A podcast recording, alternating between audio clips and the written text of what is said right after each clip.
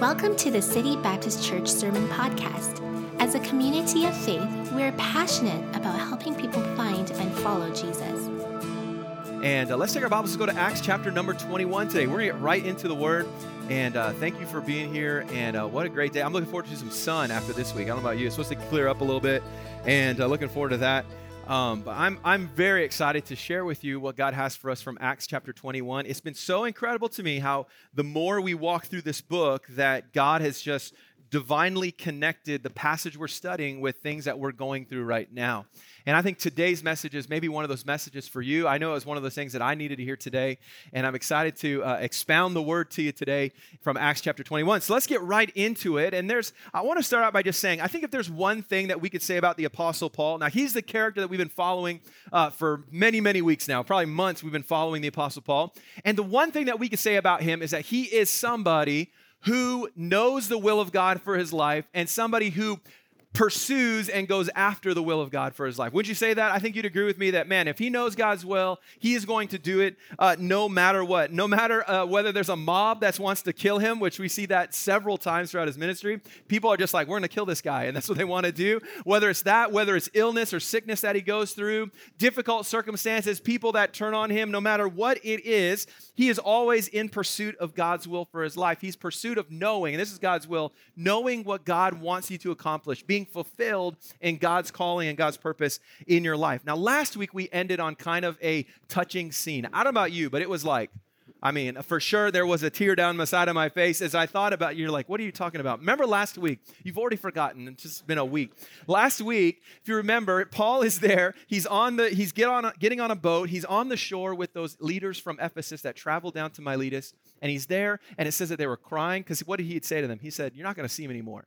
And we talked about the idea of when somebody, when we know, if, if it's possible, if we know that we're going to see this person no more, I mean, how much more significance it has in our life. And that's what he said. He said, You are not going to see me anymore. And so it was a very emotional time as those leaders who had uh, learned from Paul for two and a half years and obviously knew that God was involved in his life and wanted to be around him. As it says, they wept and they cried and they kissed him and they hugged him and they sorrowed because they were not going to see him anymore. And as they stood there on the beach, I'm sure they waited until the sail was gone over the horizon and they would not see him anymore. And it was really a fundamental change for the churches in Asia Minor at that time. But for the Apostle Paul, that was just another step in pursuing the will of God for his life because Paul knew at this point, and the reason he left those guys in the first place is because he knew God was leading him to Jerusalem. Remember back in Acts chapter 20 and verse 22, Paul had said, Behold, I go bound in the Spirit to Jerusalem. You remember that? Yeah, that means the Spirit of God was leading him. He says, I have got to go to Jerusalem, not knowing the things that shall befall me. He says, I don't know what's going to happen except for, that's why he says, save the Holy Ghost witnesseth in every city. And that's a good thing, right? He says, I know that the Holy Spirit is going to be a witness. I know that people are going to get saved. People are going to come to Christ. But then he said this. He said, saying, so the Holy Spirit said, okay, there's going to be a witness, also saying that bonds and afflictions abide me. What does that mean? That means he says, I'm headed basically to prison and affliction, difficulty. He says, I know that's what is ahead of me, but yet what we see here is the Apostle Paul, even knowing that there's trials ahead, he continues on to serve the Lord. And for us as Christians, we can learn so much from his example because I don't know about you, but as a Christian, I'm so easily swayed by the idea that the Christian life isn't going to be perfect, right? I'm so easily swayed. So many new Christians, when they become a Christian, they, they, they understand who Jesus is and they accept the gospel, they immediately think, well, this is going to solve all of my problems, right? And we all laugh, right? because as Christians, it doesn't solve our problems, it just changes the way we look at our problems, helps us to understand things in a greater way, it doesn't remove them from our lives. And Paul, uh, he knew there was challenges, and though we know there's challenges, uh, for Paul, he would not allow him uh, allow it to sway him. And so today, what we see is Paul giving to us the example of somebody pursuing the will of God no matter what, no matter what difficulties may come, uh, come his way. Now, listen, I know that today in this room, I know that some of you right now are wrestling with some critical and difficult decisions in your life. I know that there's some of you that have some struggles that you are facing, some directions that you maybe feel you need to go in, or you maybe even feel that God is leading you in, but you're overcome or maybe even feeling a little bit overwhelmed right now and you're struggling with that and you're wondering is this the will of god is this is something i can be sure of is this the right decision uh, that I need to be making. And today, what I want to do is encourage all of us with the idea of Paul's faithfulness to the will of God in his life. Because, like Paul, we are all going to face resistance in pursuing God's will. Our adversary, the devil, he is legit and he knows how to go after us. And he it's not like he's taken days off from attacking God's people. And if God's will is to be done on this earth, I want you to know our adversary is trying to impose his will upon this earth as well. And so there's that great spiritual battle that we know is happening that we are aware of, but at the same time we know that he has a special target and special attacks for Christians, those that are trying to follow and pursue the will of God. We looked at that last week a little bit about how there's those attacks that come to spiritual leaders and those that uh, uh need to beware of the attacks that are coming. But Paul he knew there was trouble ahead. But as we move into Acts chapter 21, there is a new opposition. You say, as if it isn't enough already, right? That's what I always say. I read this is like, man, this guy has been through it. He's been through enough already. Well, guess what? There is a new opposition coming to the Apostle Paul and to him following after the will of God. And it comes from an unexpected place. Get it? Here's where it comes from. The opposition that Paul's about to face is going to come from other believers.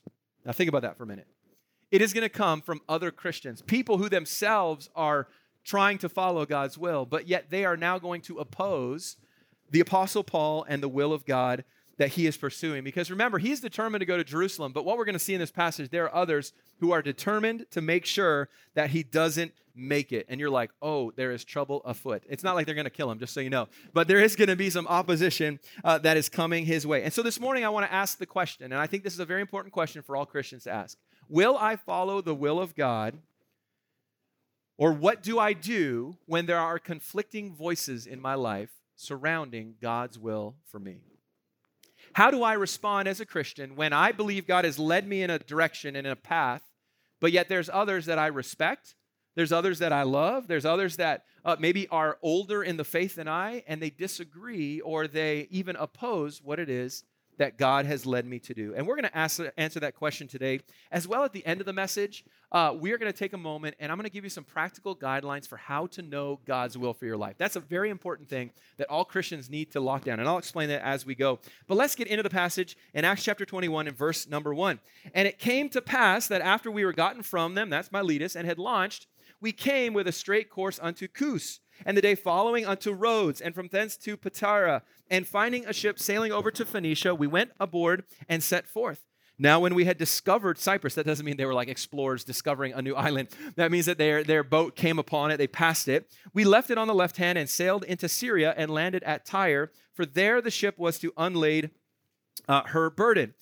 Now, these verses here give us Paul's journey from Miletus to the mainland of Israel. And the journey that he went on here, you can see, and, and just in the places that he mentioned, was a journey that uh, would have taken him uh, through places that were rich in ancient history. And I was thinking about the Apostle Paul on that boat, you know, as the sun came up in the morning and as he's uh, having his time with the Lord and spending his time in prayer. And as he passed by these just incredible cities along the way, first we see in the passage there was the city of Kos. You saw that there. It was a great commercial and a trading island. Uh, it was a major uh, shipping route. It was also famous as a medical center. Uh, Hippocrates, the great Greek physician, was actually born there on that island and in that area. And then it tells us that they came to Rhodes, which is known as the Island of Roses.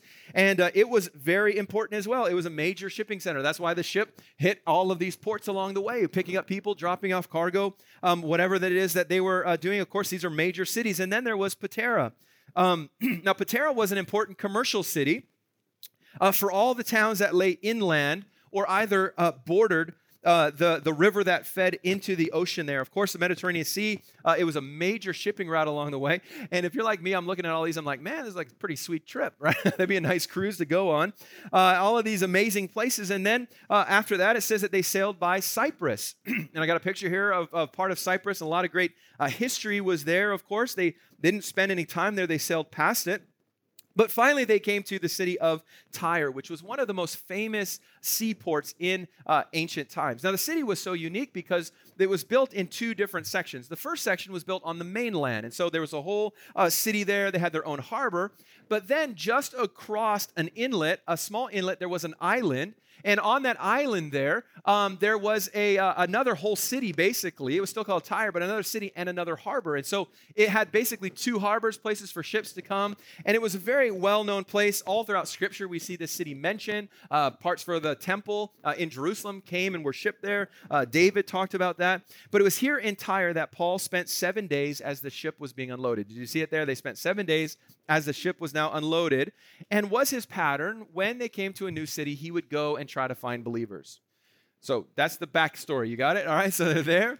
And now they go and they try to find some believers. But it's here where they come across opposition to God's will. So, point number one today, we see opposition to God's will. It begins in this city called Tyre. Verse 4 And finding disciples, we tarried there seven days.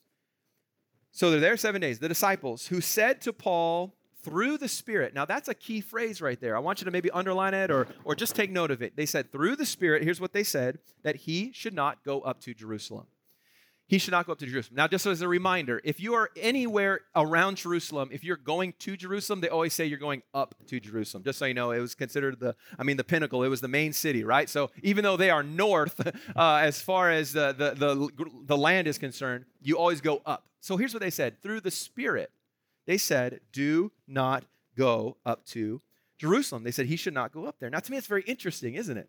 Because Paul had said, I go bound by the Spirit to Jerusalem. Remember that? We just read that. So he says, I the Spirit is leading me to go. These people through the Spirit are saying, You should not go. Now, to me, it seems like a conflict, right? All right, so which spirit is it? which one is the devil? which one is God? Uh, which, which spirit is it that we should be following him? Now, for Paul, he knew that he was to go to Jerusalem but now we have this small group of believers saying, don't go to Jerusalem. Who should Paul believe? Who should he, uh, uh, who should he listen to? What God has revealed to him or what these people are saying? We'll look at verse number uh, five. And when we had accomplished those days, so they were there the seven days, it says, We departed and went our way. And they all brought us on our way with wives and children till we were out of the city, and we kneeled down on the shore and prayed. And when we had taken our leave one of another, we took ship and they returned home. Well, it didn't seem like it affected them at all. They're like, hey, we don't think you should go to Jerusalem. Uh, and when we accomplished, we left, is what it says. And he just took off. So it really didn't seem to affect him all that much. But then they continue their journey. Verse 7. And when we had finished our course from Tyre, we came to Ptolemais and saluted the brethren and abode with them one day. And the next day, we that were of Paul's company departed and came into Caesarea. Now there's a city we recognize. So these are, uh, they're now on foot. They're not on ship anymore. They're walking. So they go now to Caesarea. And we entered into the house of Philip the evangelist. Now that should spark a memory in your mind of something that took place back in Acts chapter 6. I'll reference that here in a minute. But here, Philip the evangelist, one of the seven, abode, and they abode with him. They stayed with him. And the same man, that's Philip, had four daughters, virgins, which did uh, prophesy. Well, they get there to Caesarea and they are reunited with Philip the evangelist. Now, back in Acts chapter 6, we're told that Philip was one of the seven, right? The se- magnificent seven, we call them, right? Uh, the seven deacons of the church there in Jerusalem. And they had been appointed because they were men who followed the Lord and loved the Lord. And so they were appointed to care for the widows, if you remember that story. Who else was part of that seven was a guy by the name of Stephen. Now, Stephen was the first martyr who was killed for his faith. And Paul, now the apostle, who used to be called Saul before his conversion, was the one who stood there and held the coats of the ones who killed Stephen. He was complicit in his death. Philip and Stephen, I mean, were brothers. They're not, not real brothers, but they were close people. They were, I mean, they were close to each other. And now we see the Apostle Paul reintroducing himself into Philip the evangelist's life some 20 years later. I often wonder what Philip thought. He knew, and I know he had heard about what Paul had done. He'd heard about his conversion. He'd heard about all the good things that God was doing. But I'm sure part of him was wondering, is this all a trick so he can kill me too? You know, is he trying to knock off the seven?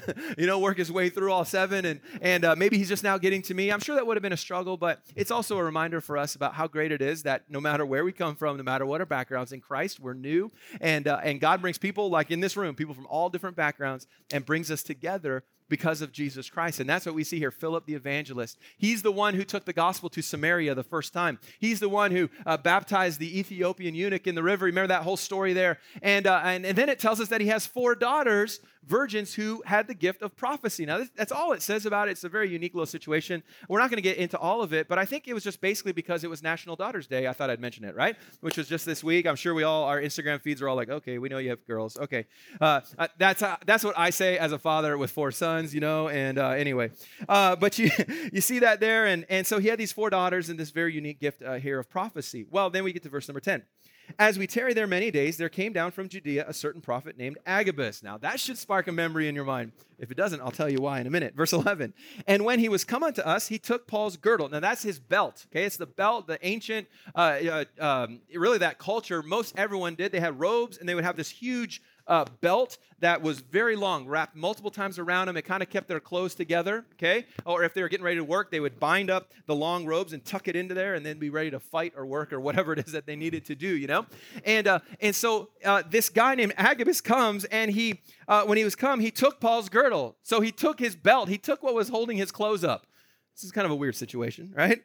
And he took it and he bound his own hands and his own feet and he said, Thus saith the Holy Ghost.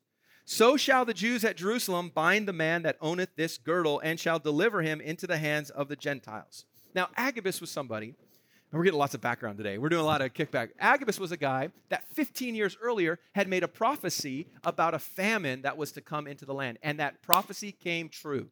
So now here we have a guy who has made prophecies on behalf of the Lord, prophecies that came true, and now he comes to Paul and he takes his belt. I don't know if I don't how do you how do you do that? Either slide a hand or you just kind of, I don't know, he just pulled it off and Paul's like, what are you doing? You know, I don't, anyway, you can imagine what it was like. He took his belt though, and, uh, you know, probably had Paul stitched in the leather right on the side, you know, and had Paul, and he took it and he tied up his hands and his feet, and he says, the, whoever's belt this is, and everybody's like, whose belt is it? No, never, mind. Paul's like, yeah, yeah, we know Agabus. This guy, he must have been kind of one of those real, uh, you know, extreme people. He's like, you could have just said this, Agabus, but instead you took my belt, tied yourself up. Whoever's belt this is, is going to be, you know, in prison. And uh, also the Gentiles are going to take him. And Paul says, okay, we get the picture. And he gives this prophecy of what's going to happen. Look at verse number 12 then. Now, this is where things start to get interesting a little bit. It says, And when we heard these things, you say, Who is the we? Well, who's writing the book? That's Luke. And then Timothy was there and others were there. So now these are Paul's closest friends. This is not just Agabus rolling in, you know, on the weekend to make a, a prophecy. This is his closest friends. These are people he trusts. It says, and we when we heard these things, both we and they of that place, so the people that were there, besought him to not go up to Jerusalem. Now, think about that. Now, uh, Paul, okay, uh, he gets the Tyre, and the Christians there say, Don't go to Jerusalem. Agabus comes in and says, Whoever's belt this is, you're going to be in prison, you're going to have trouble and difficulty, and the, even the, the, uh, the Gentiles are going to go after you. And then his closest friends, Luke, uh, all of these people say, Listen, we do not want, uh, besought means to beg persistently, like, Paul, don't go, don't go uh, up there to Jerusalem. So, what do we make of all this? That's the question now. What do we make of all this? Because we know Paul said, I'm going to Jerusalem. God wants me to go. Is Paul the apostle wrong? Now, think about that for a minute. Is he wrong? I mean, there are warnings in his life now from trusted friends, from believers, Philip the evangelist, uh, people who had a long history of walking with God, and now they are saying, uh, You should not go to Jerusalem. They are warning him. They're concerned about it. So what do we what do we what do we think of all this? How do we how do we deal with this, right? How do we know what is the right way? Are these people all wrong and Paul's right or is Paul wrong? And, and all these other people are right? Well, one author put it this way and I thought he just put it in a really clear way. Here's what he said. He said when it comes to this passage, we need to draw a distinction between a prediction and a prohibition we need to draw a distinction between a, a, a, a prediction, so, okay, this is what's going to happen, and a prohibition, you shall not go. Does that make sense? You need to have that distinction here. Now, here's the thing Agabus, of course, when he came, what was he doing? He was predicting what was going to take place. That's what he said. Uh, Paul, when the Spirit spoke to him, it said, You will have bonds and afflictions. Okay? And so these are predictions of what is happening. And that helps us to understand maybe the response of those in verse uh, number four. But here, here's the idea Paul's friends made their opinions known and made their decisions based off of the information that they had. Now, these friends of his, these people that are speaking in his life, they are not infallible. They're human like we are. And so they were viewing the information, they were viewing the predictions from human eyes. In, in other words, uh, just to make it maybe even simpler, the warning was divine, but the urging of Paul was a human thing. So, to put it simply, let's look at it this way the Spirit of God was consistent in what he was saying to Paul through other people and to himself. The Holy Spirit was consistent. You are going to suffer in Jerusalem. But, but here's the difference uh, the reception to that news was different. So for Paul, he heard that news and says, "Well, I'm all in. I mean, what my life is is you know is nothing for Christ." But when his friends heard the predictions and heard the prophecies about it, they were like, "Whoa, whoa, whoa, whoa, whoa! We don't want Paul to be hurt. Uh, Paul, you you have a better impact alive than dead, right?" And so they they they looked at it from a, a different type of reception. And so for his friends, uh, when they found out what was ahead, they made the mistake that often we do, is that we then become concerned and begin to doubt when the will of God does not line up with what we think it should be. Uh, Kent Hughes is an author that I, that I read quite a bit, and he helps me out a lot in my study. And he put it this way He said, These acquaintances of Paul, what they did is they, just, they, they demonstrate to us the very common inclination, which is being quick to know God's will for somebody else. Now, that's part of the human psyche, right? Uh, I don't know what it is. Somebody says, I feel like God wants me to do this. I'm like, no, no, I don't think I don't think that's God's will for your life. Well, what am I doing? I, I am assuming that uh, God uh, doesn't, you know, doesn't speak to them, and we need to be aware of that, because no matter uh, what the will of God is, um, it, it shouldn't be dependent upon what other people necessarily say. But at the same time, we see these people here; they're well-meaning, but they're trying to conform God to their own preconceptions. Like, for example, I think they're thinking if Paul goes to Jerusalem, I mean, that may be the end of him.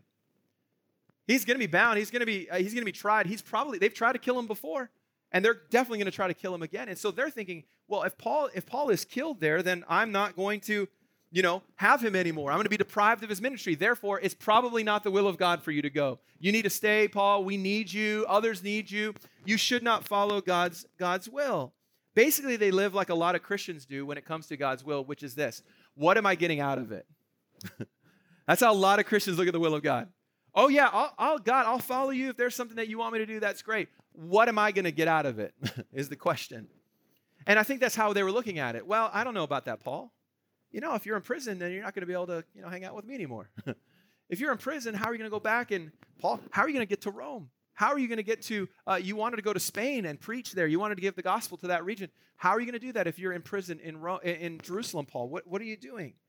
It's a, it's a common mi- mindset of the, the modern day Christian today. And I think it's unique to maybe our society. Um, but, but the idea is that, is this when it comes to the will of God, you, you know, God wants me to be happy, right? God wants me to be happy. And so if I'm not happy, this must not be the will of God. Uh, you know, God, God doesn't want me to suffer uh, pain. God doesn't want me to go through difficulty. Therefore, uh, I am not in God's will then. Another author, uh, Oswald Chambers, who wrote many, many helpful, helpful things, he said it this way. He said, he said, to choose to suffer means that there's something wrong. To choose God's will, even if it means suffering, is a very different thing. And I thought that was really good. He says, for the person who just chooses to put themselves in pain and suffering, there's something wrong with that, okay? But if a Christian chooses to follow the will of God, even though it might mean pain and suffering, that's a very different way. He continued and said, No healthy saint ever chooses suffering. What they do is choose God's will, as Jesus did, whether that means suffering or not. And it's a very important distinction that we need to make. To them who are on the outside, they're like, hey, Paul, you're choosing a, a, a time of suffering, you're choosing difficulty. But he's saying, no, no, no, I'm just following God's will. And if suffering's a part of it, then thy will be done, not my own will. You know, for us as Christians, we, we cannot make our understanding of God's guidance conditional on our own happiness or our sense of completeness. See, so often as Christians, we're like, God, I'll do what you say as long as I'm happy and everything's all good, right? As long as, as long as everything works out fine for me and I don't have any problems and no difficulty and everything's smooth going and perfect, then I'll do it. That's not the way that Christians are to pursue the will of God. You know, think about it. We don't just share the gospel with people because it's so enjoyable to come out of our shell and share Christ with someone who doesn't want to hear about Christ, right? It's not super enjoyable when they tell you to like, hey, keep your religion to yourself. It's not that enjoyable when they start to distance themselves from you because you maybe make lifestyle choices that are uh, more in accordance to the Word of God than maybe what they might choose. That's not an enjoyable thing, but why do we share the gospel? Why do we grow in our in our walk? Why do we make decisions based off of God's word? Well, we do it because God asked us to do it. And it's the will of God. And there's some uh, things that come along. We don't uh, we don't serve as hosts uh, on Sunday morning or Kid City teachers because it's always fun. We do it because God wants us to.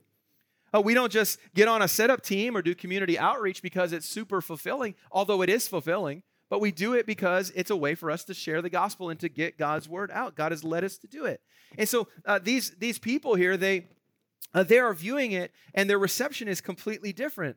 I, think as well, what it reveals to us is that their spiritual focus was a little more horizontal than vertical. And that's a struggle we all have, right? We all really, we do, we live in this world. We know that. And, and our focus sometimes is too much on this world and not on above. And for these men, they were thinking about what they would lose if the Apostle Paul was taken and put into prison rather than thinking about what, what God would gain from his following him. They were looking out for Paul's good, which is admirable, but they weren't looking out for God's good or what God was trying to do through him. And that was the difference. And for Paul, though, here's what I want you to notice Paul looked at things, though, completely different than most people. All these other believers are seeing these warnings. They're like, we should be concerned. Paul, I don't know if this is the right decision for you. I don't know if you should do this. But Paul looks at it in a completely different way. And that's where we come to point number two today, which is obedience to God's will. There's opposition to God's will. There's this opposition from people that he trusts, people that he knows. But now we see obedience to God's will in verse number 13. I love this. And Paul answered, What mean ye to weep and to break my heart? Man, that's a great way to like, stop making me cry, is what he's saying. You know, why would you do that to me? Like, hey, you're trying to, you're trying to stir my emotions, is what he's saying. Don't make me cry, you know? Some of you are really good at that. When you're in an argument with your spouse, you just know how to go right for, uh, they're gonna cry if I say that, you know? Okay, hopefully not. Don't say that. Uh, hopefully your relationships are not uh, in that way. But he's like, hey, why are you trying to make me cry? Look what he says. For I am ready not to be bound only. He says, I'm ready to be tied up. Thank you, Agabus, giving back my belt. I'm fine. I'm fine with that. But also to die in Jerusalem for the name of the Lord Jesus. Man, think about that. He says, Not only am I, I'm fine to be bound, he says, but I'm ready to die. And here's the thing Paul had a full understanding of what it was that God had called him to do. And so he gives them an answer that, as a Christian, stirs my heart, and as yours, I hope it stirs your heart with the idea that he says, Listen, I am willing to do whatever it is that God would want me to do. He was a man who had counted the cost of true discipleship. He had counted that cost, he knew what it meant. He had already experienced it. He bore in his body, as he says, the marks of following Christ. And he's saying here, I know what this means. I know what it looks like to truly be a disciple of Jesus Christ. You know, when you think back to when Jesus gave his call to all to follow after him, uh, he said that you would follow. He says, I want you to follow me. And the point was, is no matter the cost no matter what may come into your life, he's saying, just follow me. That's why he says, take up your cross and follow me, meaning there be some difficulty. And we as Christians today need to recognize, like Isaiah did when he said, Here am I, Lord, send me. And that's our heart attitude. That's what it should be. God, if you have something for me to do, Lord, if you want to call me to do something, uh, God, whatever it may be, Lord, even if it's just following uh, your word as it is right now and being the right dad and the right mom and the right uh, spouse, and if I'm single today, you know, uh, uh, protecting myself and saving myself and, and making sure that I'm the best person I can be for that one that God is going to bring into my life one day, whatever it may be, following the, uh, the will of God, I'm just going to pursue it. I'm going to, Lord, I'm here for you no matter what may come my way we must consider what it means to count the cost to follow Jesus, to really think about what uh, it, it, or how we should respond when God gives us directions. I want to give you a couple of quick thoughts then around this idea of counting the cost and of obeying the will of God. When it comes to obeying the will of God, I want you to think about this. You need to love people, but you need to love Jesus more. You need to love people, but you need to love Jesus more. I think Paul uh, very clearly showed us that he loved people. Of course, we know that. He loved his Christian friends. We, we've even spent some time discussing how much he spent, how much time he spent with them and encouraging them. But the thing is, is we must resist the urge in our great love for people to be only focused on pleasing people. We need to be like Paul, where he said, I'm ready to die for the name of the Lord Jesus Christ. What is he saying? He's saying, There's nothing more important to me than Jesus. There's nothing more important to me than Jesus. There is no one or no thing that is more valuable than Jesus Christ because we are ultimately accountable to Him, aren't we? And so we as believers must treasure Jesus supremely in all things. You say, You mean I'm to love Jesus more than my spouse? Yes.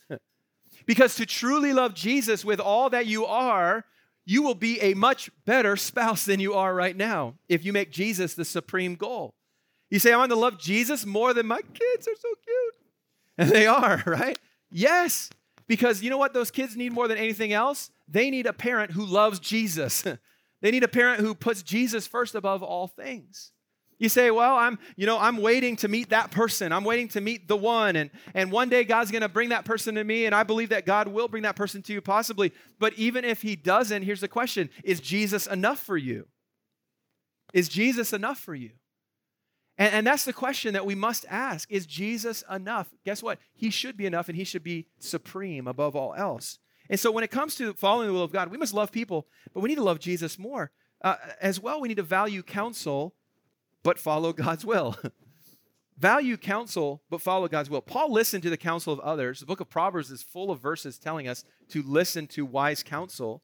And I would say this if you are the kind of person who refuses to listen to counsel, like refuses, okay? Uh, you refuse to listen to Christian friends or Christian leaders to speak into your life, that right there's a foolish choice. I'll just tell you that right now. And, and listen, it's easy because we can get advice online. You know, we can just, I'll, I'll just look, oh, hello. I'll just look up a YouTube video uh, that, uh, that tells me, you know, how I should make my life's decision or I should follow this person on Instagram and they'll give me all this great advice. Listen, you, you should value counsel. Counsel is very important and it is spoken of very highly in the Word of God. Um, and the person who doesn't listen to it is accounted a fool. We see that in Proverbs as well. But at the same time, while it is foolish to not listen to counsel, sometimes following God makes you look a little foolish. And we have to keep that in mind. I was thinking back, and you know, our missions conference is coming up in a few weeks, and, and the history of missions around the world is filled with stories of missionaries who left things behind and went against people's advice in order to pursue and follow the will of God. I thought I'd share a couple with you just real quickly. There's a guy by the name of Jim Elliot who gave his life to serve the Auca Indians in Ecuador. He was one of the first ones. They would land this plane, this very plane right here, on a beach. And that would allow them on a river, a, a beach on a river, this tiny plane they would land it, it would allow them to go and minister uh, to this, uh, th- this group of people that had never uh, heard of the gospel before. But many people were against him going. They told him, You are too gifted to go and serve as a missionary. That just I, I it boggles my mind that someone would say that. You're too gifted to serve the Lord. I mean, come on now. But that's what they did. And so he he he he spoke and and he had some pretty strong words for people that were against him following the Lord. I want to read this to you. He said this. He said, "What if the well-fed church of the homeland just needs some stirring?" he said, uh, "They have the scriptures." Now he's speaking about the churches in in in America. He says they have the scriptures, they have Moses and the prophet and a whole lot more, but their condemnation is written in their bank books and in the dust of their Bible covers. Whoa. American believers have sold their lives to the service of money, and God has his rightful way of dealing with those who give into the spirit of Laodicea. That's the lukewarm church. Man, that's some strong words. He said, I will not be deterred. Now, he gave his life, him and others gave their lives to reach those people Praise the Lord, today there are still even his own descendants. His wife went back and stayed there in the village and led the man who killed her husband to Christ and changed that. I mean, there's, a, there's an amazing uh, movie called End of the Spear. You can check that out. It's, it's, it's fantastic about his story. David Livingstone was another one who went to the heart of Africa, I mean, hundreds of years ago, 150 years ago or so. He wrote in a letter to the London Missionary Society, he said this. He said, So powerfully convinced am I that this is the will of God, that I should go to Africa. I will go no matter who opposes me. He went through a great deal of trials. He, he suffered a lot. Others, even well known pastors, tried to persuade him not to go. But he said this God has called me to Africa, and I'm staying here. Despite all odds, he stayed.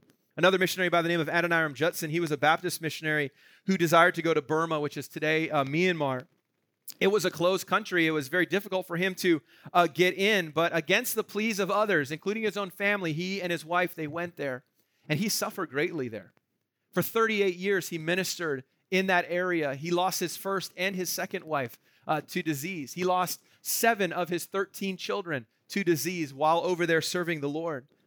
And I know we look at that and we say, well, man, that's a waste. Why would someone do that? Why would you suffer? Well, he knew that God had called him there. And then today, To this day, they believe there's over 4,000 Baptist congregations in Muslim or Buddhist Myanmar today that have their claim and connect their history all the way back to his ministry so long ago. They believe there's over half a million believers in that country today as a result of his serving the Lord. You know, the costly obedience of missionaries and others have blessed millions of people and has been the source of inspiration for many missionaries to come. I, I, have, I do not know a missionary personally. I do not know a missionary that, in, in the matter of talking and of subjects coming up, that they have not mentioned that they have read these books on these men and how their lives have inspired them. And we could go on and on. I actually had seven or eight uh, that I had prepared this week, but we'll just do the three just to give you the idea and to understand that, listen, uh, there is something worse than dying, and that is just not living. I want you to get that. There is something worse than dying today. You know, we live in a society that is a scared of dying, right? We are terrified. We are so scared. I, you know, I, I don't want to do anything that put my life at risk. And, and I understand all of those concerns, and we need to be aware of those. This is not a call to foolishness, all right? But in the in, in our lives, in the outset of our lives, in the brief moment that we are on this earth, the fact is, is that I would much rather die serving other people and, and have that full and abundant life of pursuing and following the Lord than just trying my best to just not get hurt. to live a life of fear, to live a life of just like, oh, I, I just want to make sure everything's perfect and everything's okay. Life is too short to waste it. Now you hear that today, and so that you know, in our world's philosophy, it's like life's too short, so go to the Bahamas, you know, like go on vacation. Like that's their idea, you know, make sure you travel, make sure you find a job that you're fulfilled in. But as Christians, by the way, all those things are fine. I love to travel and go to different places. But listen, if, if you're a Christian and you're just, all you're trying to do is be uh, in, in self preservation mode, you're not truly living. You're not truly experiencing what it means to live for the Lord Jesus Christ. Mark chapter 8, uh, Jesus said, For whosoever will save his life shall lose it, but whosoever shall lose his life for my sake in the Gospels, the same shall save it. He's saying here that, listen, uh, living our lives for the cause of Christ is a wonderful, fulfilling, life giving thing. It may involve risk, it may involve hardship, it may involve sacrifice, but it is worth it. So many times as Christians, you know, especially young Christians, they look at these and they say, well, what a waste. You know, Paul could have done more in prison. He could have maybe done more good than being in prison. But Scripture always gives us a different view. Mark chapter 8, verse 36, it continues, it says, What shall it profit a man if he shall gain the whole world and lose his own soul? What, what, what benefit is it to you if you've got a Bentley in the driveway and you got a house in the British properties and you don't even know and you have no security of your home in heaven? What's the, what's the point of that? What, what good is it? He says, What shall a man give in exchange for his soul? Can you give your Bentley for eternity? Can you give your Bentley for eternal life? Of course not. Whosoever therefore shall be ashamed of me and my words in this adulterous and sinful generation, this Jesus talking, of him also shall the Son of Man be ashamed when he cometh in the glory of his Father with the holy angels. Listen, Paul lived a life like this. This is the idea of that passage that, listen, you've got to you've got to just live your life for jesus christ he, he, alone is the most sure you might you have a bentley one day and be a christian yes of course great i know christians with bentleys good for them you know? God's blessed them. I also know they also give very generously and abundantly uh, to the cause of, of christ. I know people who had anyway we won't get into that you know? I, will say this on the other side of it. I know people who've had supercars and incredible careers who gave it all away in order to serve christ on the mission field serve god in ministry walked away from it all. It's, a, it's amazing. The point is is what paul is teaching us here is that a life not willing to be swayed, uh, not willing to, uh, uh, uh, or, or only willing to pursue God's will, is the life that you want to live. And Paul says, even if it means suffering, even if it means death, that's how much Jesus meant to him. Paul was not a pleaser of men. Galatians chapter 1, he said, uh, for now, uh, for do I now persuade men or God? do I seek to please men? For if yet I please men, I would not be the servant of Christ. He loved his friends, but he loved God more. He also was someone who gives us an example of trusting in the sovereignty of God. What does that mean? That means that he trusted that God knows what he is doing. That God is sovereign, meaning he is overall. He knows. He knows what's happening. He does not look at this life in a in our world in a linear timeline like we try to, you know, that we that we do. God knows what is to come. And so here's the point is that God is not going to call you to do something that he will not be there uh, with you. Does that make sense? And I think Paul said in his heart, he knew if God is leading me to Jerusalem, then God's going to go with me. He's not going to abandon me. He's going to be there by my side. He's going to bring some glory out of this, even if it means suffering. Verse number 14, and when he would not be persuaded, we ceased. They, they, I think they maybe tried a little bit more. He says, No, no, no, no, no. they ceased saying, The will of the Lord be done. The will of the Lord be done. By the way, I'll tell you this if you seek advice from a godly person and you are convinced and you know and you can show and you can be like, listen, this is what God is calling me to do, even if they maybe uh, are against it at first, the wise Christian counselor will see God's work in your life and he'll say, the will of the Lord be done in your life then. If this is what God has called you to do. And so they said, The will of the Lord be done. After this, uh, those days, we took up our carriages, went to Jerusalem, and there went with us also certain of the disciples of Caesarea, and brought with them one Mason of Cyprus, who was an old disciple. I love that. You know, bring on Mason with us. Come on, Mason. All right, see if you can keep up. That's a joke. Uh, anyway, they brought an old, old disciple with whom we would lodge. Here's what we get from the passage today. They continued on their journey, and we'll follow that over the next few weeks uh, as uh, he gets to Jerusalem and does experience some great difficulty. Here's what I want you to see, though a heart that is saved, a heart that is separated, and a heart that is surrendered can know the will of God. You can know the will of God for your life. And if you want to know the will of God, you can know it. Like I mentioned at the very beginning of uh, our service time, I want to share with you just really quickly a few thoughts of how you can know the will of God. All right? How you can know the will of God. So, ready? Let's write these down. I got four thoughts here for you very, very quickly. Ready? Number one, Spend time with God regularly. Wow, groundbreaking, right? Groundbreaking. You're like, of course, that's what you always say. Read your Bible. Yes.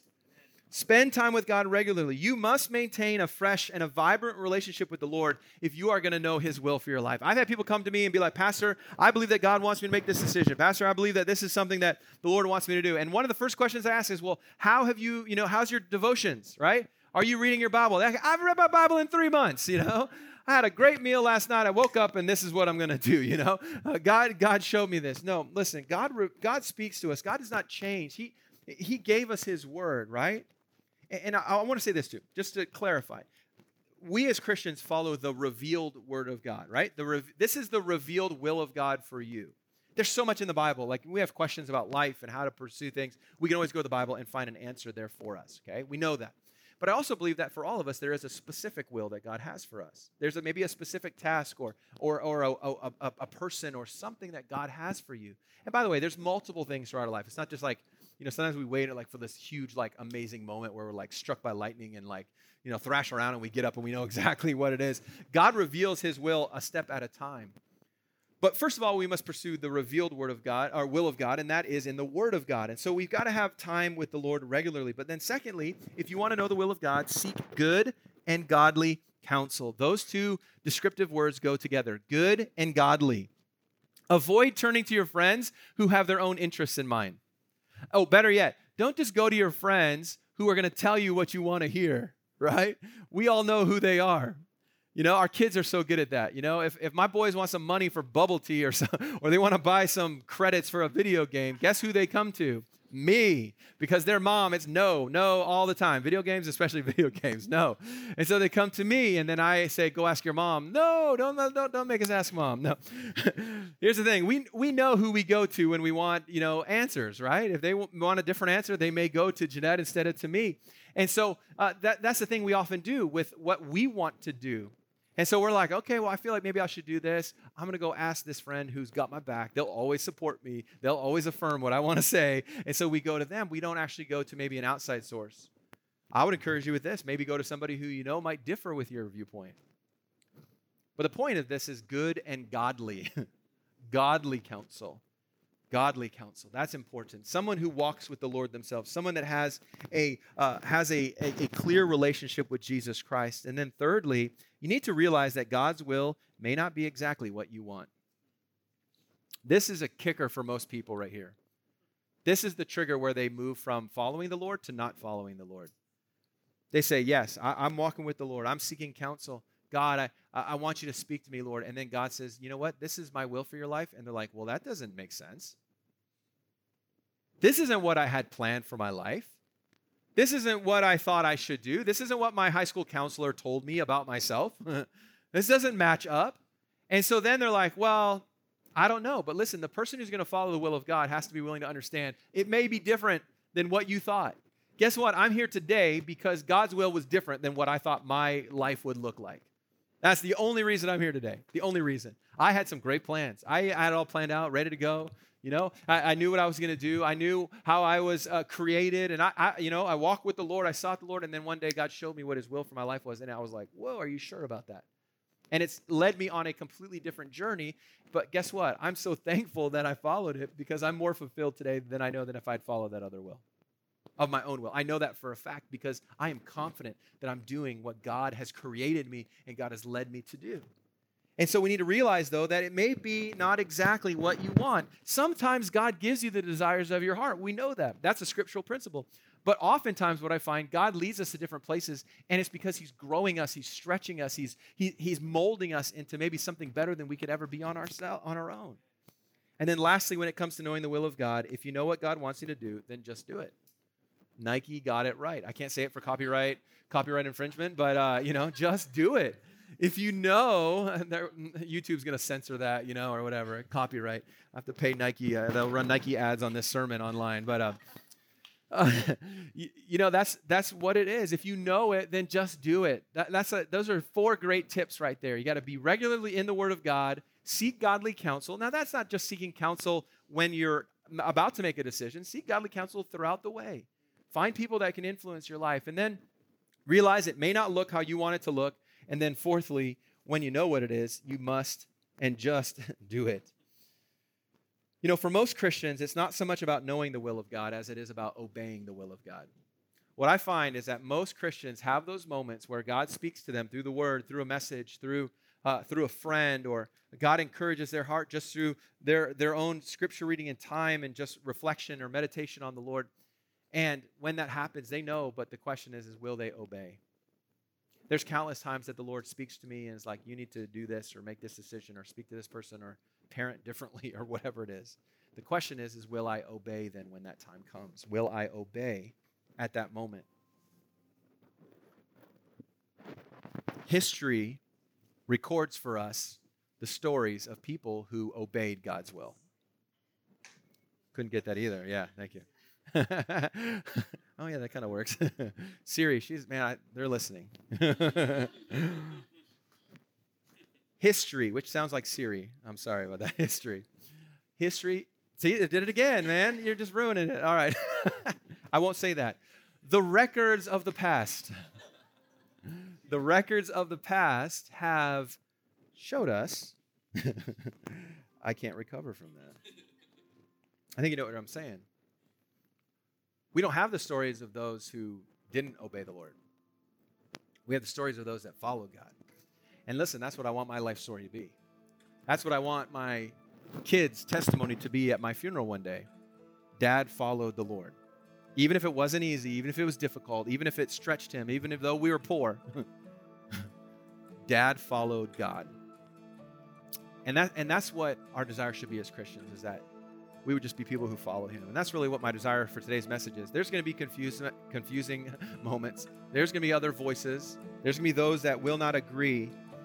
But if you know the will of God, would you just commit today? I'm just going to do the will of God. I'm going to follow it. Whatever it is that God has me to do. And it, it takes, and it begins with a willing heart. Say, Lord, whatever you have for me, whatever you have for me, laying aside of my own will and my own desires and saying, God, whatever it is. And then when that happens, to say, Lord, I'm going to obey you. I'm going to follow you in that way. Hey, do you know the will of God for your life today? Do you know the will of God for your life? You can know it. You can know it. And you say, I don't know, I don't know if I have a specific thing. Well, you do know that God has called you to be a good father and a good husband and a, a, a wife that uh, is kind and, and, and is a blessing to her family. We know that God has called you to be a, a hard worker and to uh, be a testimony for Him. We know those things and we can pursue those things. And as we do, God often then reveals to us just another step of the way, another place that He would have us to be. We hope that today's message was a help and encouragement to you in your walk with God. To stay connected with us, give us a like on Facebook or follow us on Instagram at Van City Baptist. Our prayer is that God will grow and bless you as you pursue His will for your life.